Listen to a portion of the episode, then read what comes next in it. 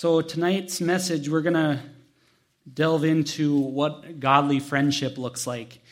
And throughout looking at and things like that, I, I couldn't think of any better example than Jonathan and Samuel to start off with.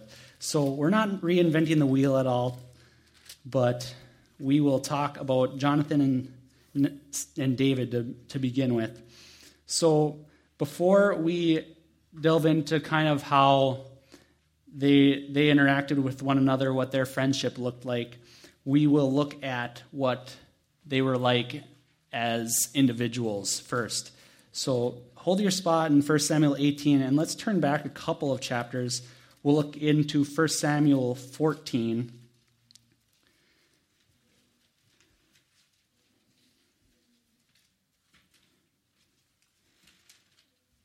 1 Samuel 14, verse 6 tells us Then Jonathan said to the young man who bore his armor, Come, let us go over to the garrison of these uncircumcised. It may be that the Lord will work for us, for nothing restrains the Lord from saving by many or by few.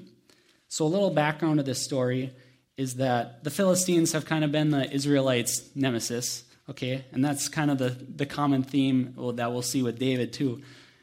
And Jonathan just says to his armor bearer, "Hey, let's go. Let's go see if we can defeat the Philistines." So it's just those two that are going that are going and taking the Philistines on, and it works out that God gives Israel the victory just through the act, acts of these two men, and it's very cool, very interesting, very very awesome how God works. How he how how Jonathan says that he's able to save by many or he's able to save by few. And that's exactly what we see with David in the classic example of him and Goliath. So in 1 Samuel 16, we see the anointing, we see the anointing of David, how, how God has him set as the future king of Israel. And then 1 Samuel 17, how David goes and visits the camp of Israel and how Goliath challenges them every single day to, to battle. And when David sees this, he says, 1 Samuel 17, verse 26, it's really cool. Everything David says points to, points to God in this, in this chapter. Verse 26 of chapter 17 Then David spoke to the men who stood by him, saying, What shall be done for the man who kills the Philistine and takes away the reproach from Israel? For who is this uncircumcised Philistine? That he should defy the armies of the living God. So no matter no matter Goliath's stature or anything like that, he sees he sees that God is going to give them the victory. It says it, we'll skip and go to verse 45 of the same chapter. David said to the Philistine, "You come to me with a sword, with a spear, and with a javelin, but I come to you in the name of the Lord of hosts, the God of the armies of Israel, whom you have defied." So we see we see that Goliath is equipped with all this all this armor, all this strength, all this all this stuff that you usually see a army who is successful um, on display. But David comes at him with God on his side, and that's all he needs. And we know the we know how the story ends. David David ends up winning because God gives them the victory. So now we're on to chapter 18, and we see the first thing about Jonathan and David.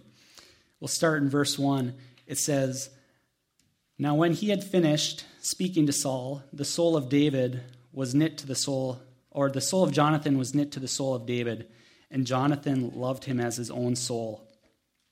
So Jonathan, Jonathan sees something in David, right?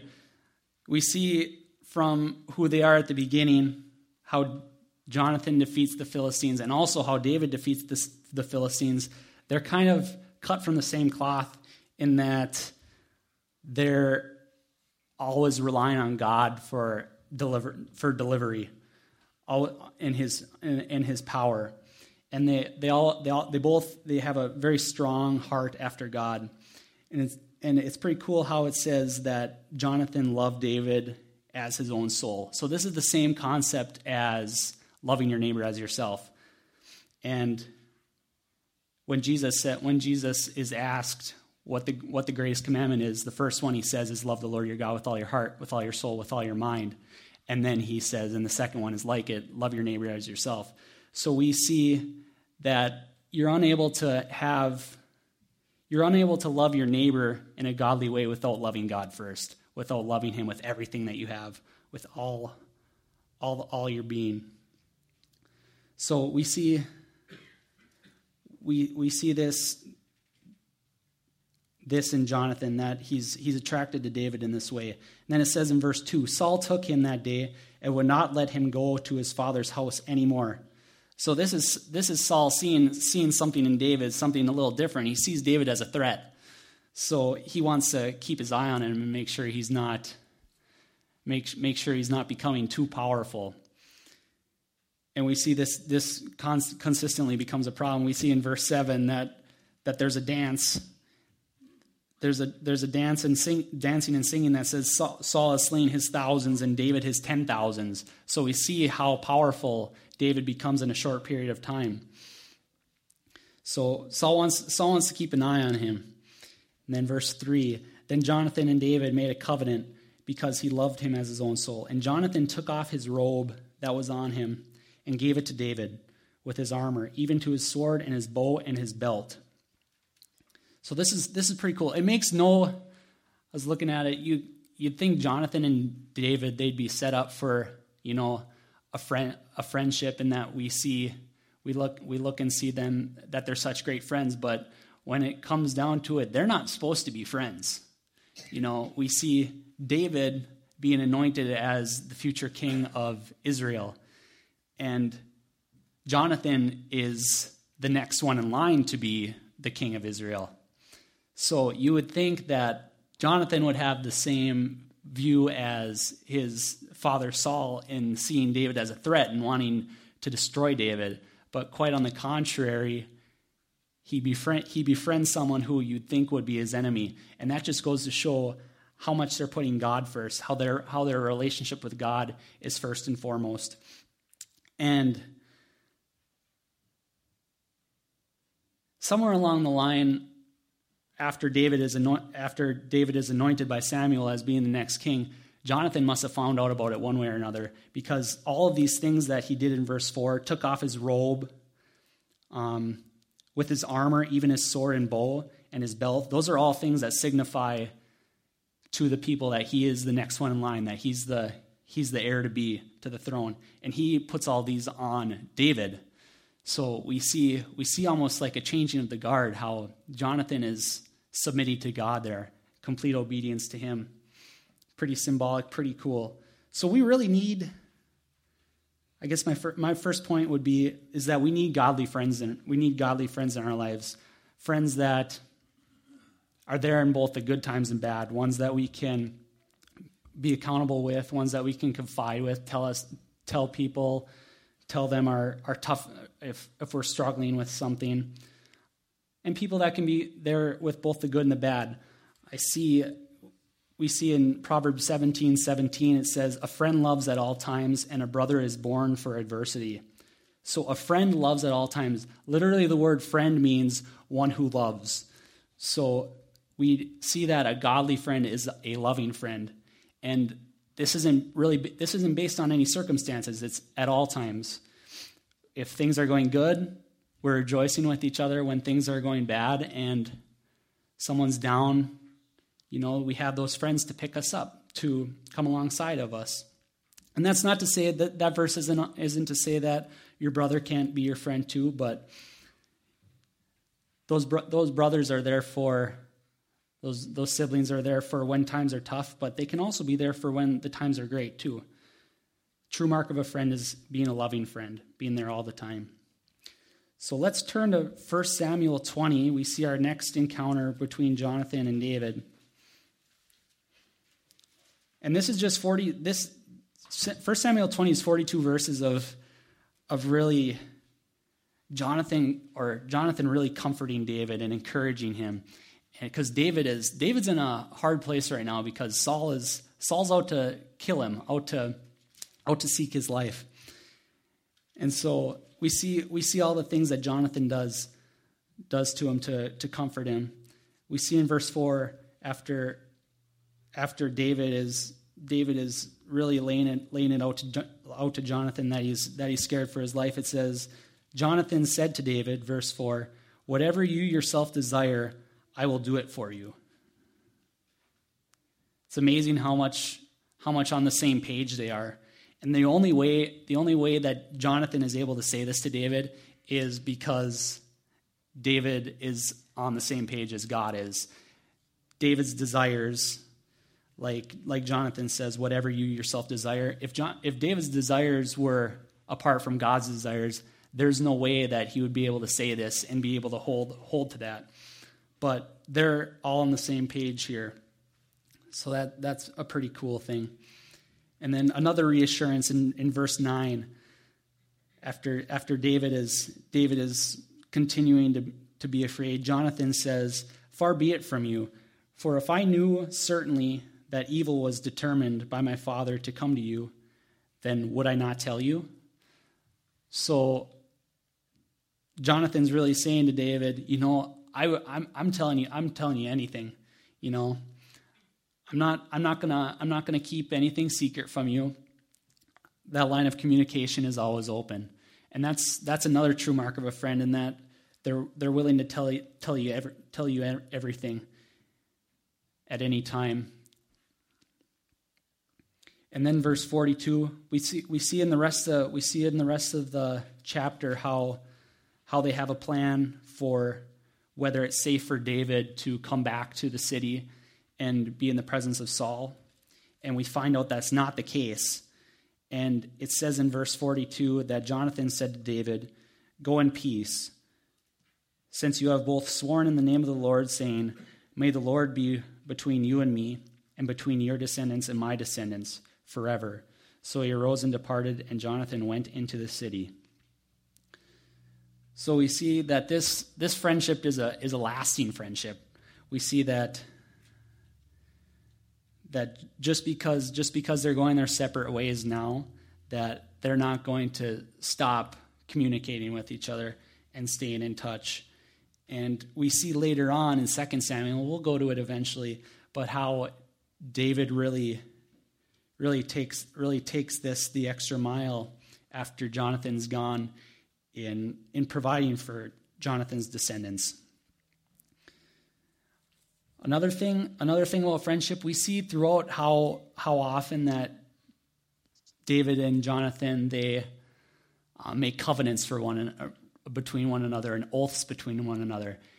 So we see that of a, a godly friend is one who is trustworthy, one who, one who keeps their promises. Kind of seems like every time that they that they interact is is the time that they're you know they're kind of reaffirming reaffirming their friendship and showing showing each other how much they care by giving them their word that they're going to stay truthful and fair fair to one another. Now let's turn to 1 Samuel 23. We see in verses 21 through 22, or chapters 21 20, 22, that um, David continues to have to run, run from Saul, and Saul is, on a, Saul is on a killing spree and really disobeying the things of God. We see in, but we see in 1 Samuel 23, verse 14, another interaction between David and Jonathan says in verse 14 And David stayed in strongholds in the wilderness and remained in the mountains in the wilderness of Ziph. Saul sought him every day, but God did not deliver him into his hand. So David saw that Saul had come out to seek his life, and David was in the wilderness of Ziph in a forest. Then Jonathan, Saul's son, arose and went to David in the woods and strengthened his hand in God. I think it's interesting how, out of all the ways that he could have you know, built David up. He could have he could have gone and gave him reinforcements. He could have gone and brought an army. He could have gone and brought supplies to him. But all that he needed strengthening in, strengthening in was in the in in the hand of God.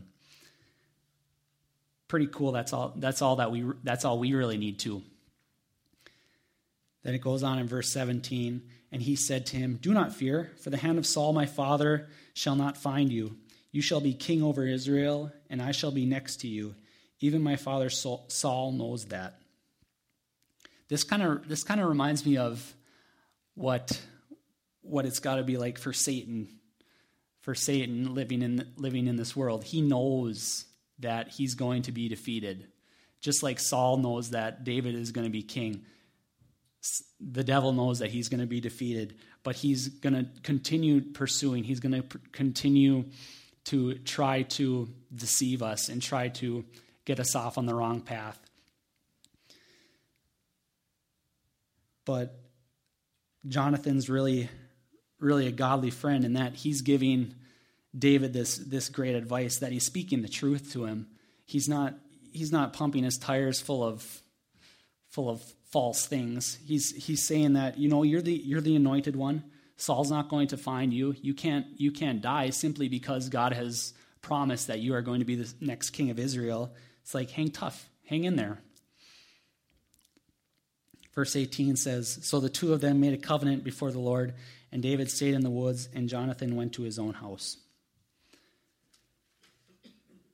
So we see eventually that, that in the end of 1 Samuel, um, King Saul ends up dying, committing suicide. We see that his sons, including Jonathan, die. But that's not the end of what we see out of Jonathan, between Jonathan and David. So let's turn to 2 Samuel 9.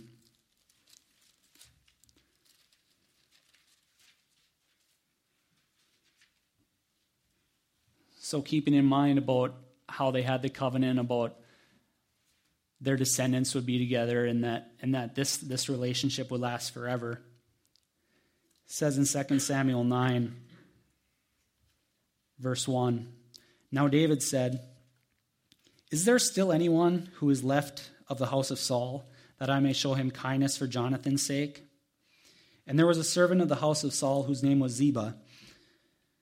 So when they had called him to David, the king said to him, Are you Ziba? He said, At your service. Then the king said, Is there not still someone of the house of Saul to whom I may show the kindness of God? And Ziba said to the king, There is still a son of Jonathan who is lame in his feet. So the king said to him, Where is he? And Ziba said to the king, Indeed, he is he is in the house of Machir, the son of Am, Ammiel in Lodebar. Then King David sent and brought him out of the house of Machir, the son of Ammiel from Lodebar. Now, when Mahiv, Mephibosheth, I hope, I kind of hope uh, that they gave a name, a nickname to Mephibosheth, because that's a that's a mouthful to be able to say over and over again.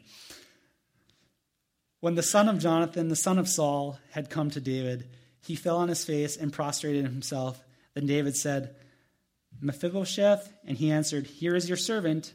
So David said to him, Do not fear, for I will surely show you kindness for Jonathan your father's sake. And you will restore to you all the land of Saul your grandfather, and you shall eat bread at my table continually. It's pretty cool how even though Jonathan's got or how Jonathan has, has gone on, that David still cares about their relationship so much that he's willing to forge a relationship with his son and we don't know we don't know a whole lot about Mephibosheth. We we see that he's they share with us that he's lame in his feet. So whatever whatever um, malady has befallen him, we don't know, but we realize that David shows we we see the kindness and love that David shows to one of Jonathan's descendants couple other things about being a godly friend.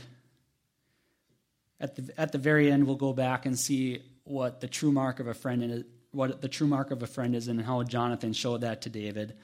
But a, a couple marks of a friend that are interesting, how we can that we see, are number one, a friend really a friend isn't scared of confrontation. He isn't uh, a friend isn't scared of rubbing rubbing someone the wrong way if the situation calls for it. So whether that be having to confront a friend if they're off on the wrong way, if they're not living in a godly way, to be able to bring that friend back into fellowship with God, seeing that and being being cognizant of that and being willing to willing to say something because there's nothing worse than having a friend who lets the person lets the person go off on their own. Our our mom always said that it's I can't believe I'm going to say this, but she she would always say, "You know who your friends are by if you have a booger on your face and you tell you tell them that that that, that it's there." So even if the even if the situation is hard, it's like that's hard to tell someone that you know you got, you got something right there. You should probably take care of that. But even on even on a deeper level, on a spiritual level, if something if something is going wrong, to be able to come alongside that person and you know bring them bring them back into fellowship with Christ. And even if there's conflict between friends, conflict is something that's going to happen. I mean, we're not going to all agree on everything, and that's that's perfectly okay. But we see that these relationships with God at the center are the ones that are durable, are the ones that are worth going after, are the ones that are worth worth the time and the investment in having in in having that time where you're really taking making sure that you know that things things are going well between between you two. Let's go to Ecclesiastes 4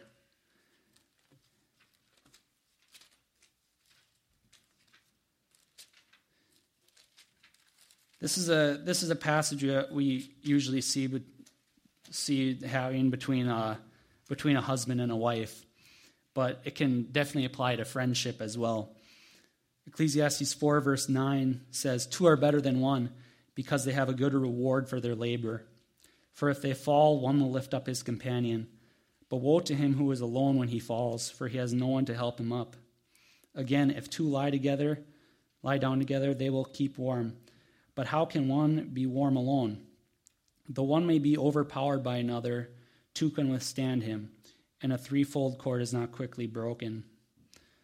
So we see the importance of having having someone that is there to trust in, a godly a godly companion, whether that's a spouse, whether that's a whether that's a friend. It's interesting. I, I, love how it ends here. How it says a threefold a threefold cord is not quickly broken. So that's referring to two people and then God at the God at the center. We see how easy it is for for a when it's just two strings together. How it's easy to just un, un, unwrap it, and before you know it, it's it's ineffective. You can't be can't use it. But we see that because it says that it's not quickly broken, we see that people are that implies that people are going to try to tear it apart. People that it's going to be tested, and it says in um, it says in Proverbs twenty seven seventeen that iron sharpens iron. Just as a friend, just as a friend sharpens the count, or just as a man sharpens the countenance of his friend. So we see that it's not always it's not always easy. Iron sharp iron on iron. That's kind of a a tough a tough thing when you come to it. It's not a soft, delicate thing. It's it's it's rough. It's hard. It's not it's not it's not a beautiful thing, but that's what is necessary in order to in order to sharpen to sharpen a piece of to sharpen a piece of metal. And that's what's necessary sometimes to make sure a relationship is in the right in the right place. And of course, we can't go without seeing Jesus in all this as well, too. Um, he wasn't Jesus himself. He wasn't afraid of confrontation. He wasn't afraid of shooting straight with someone and um, telling people like it is. We see a couple examples. Um, we see in Matthew 16 where he was um, where he was telling his disciples about how he was going to die, be buried, and rise again. And we see how how Peter takes him aside and kind of rebukes him a little, rebukes him and tells him that, what are you, you know, Jesus, what are you doing? And Jesus, the first thing he tells him is, get behind me, Satan.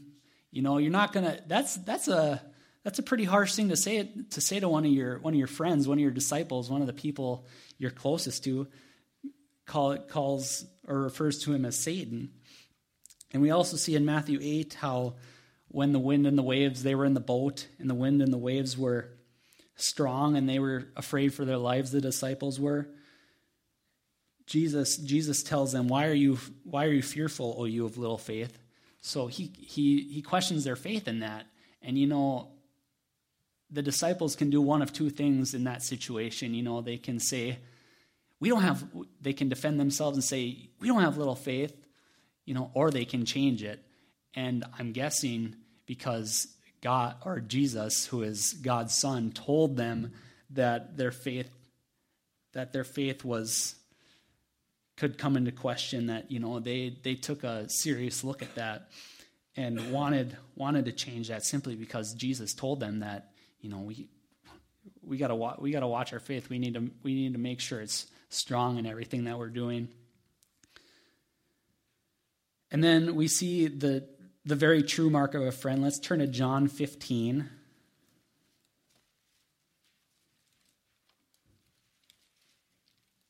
John chapter 15.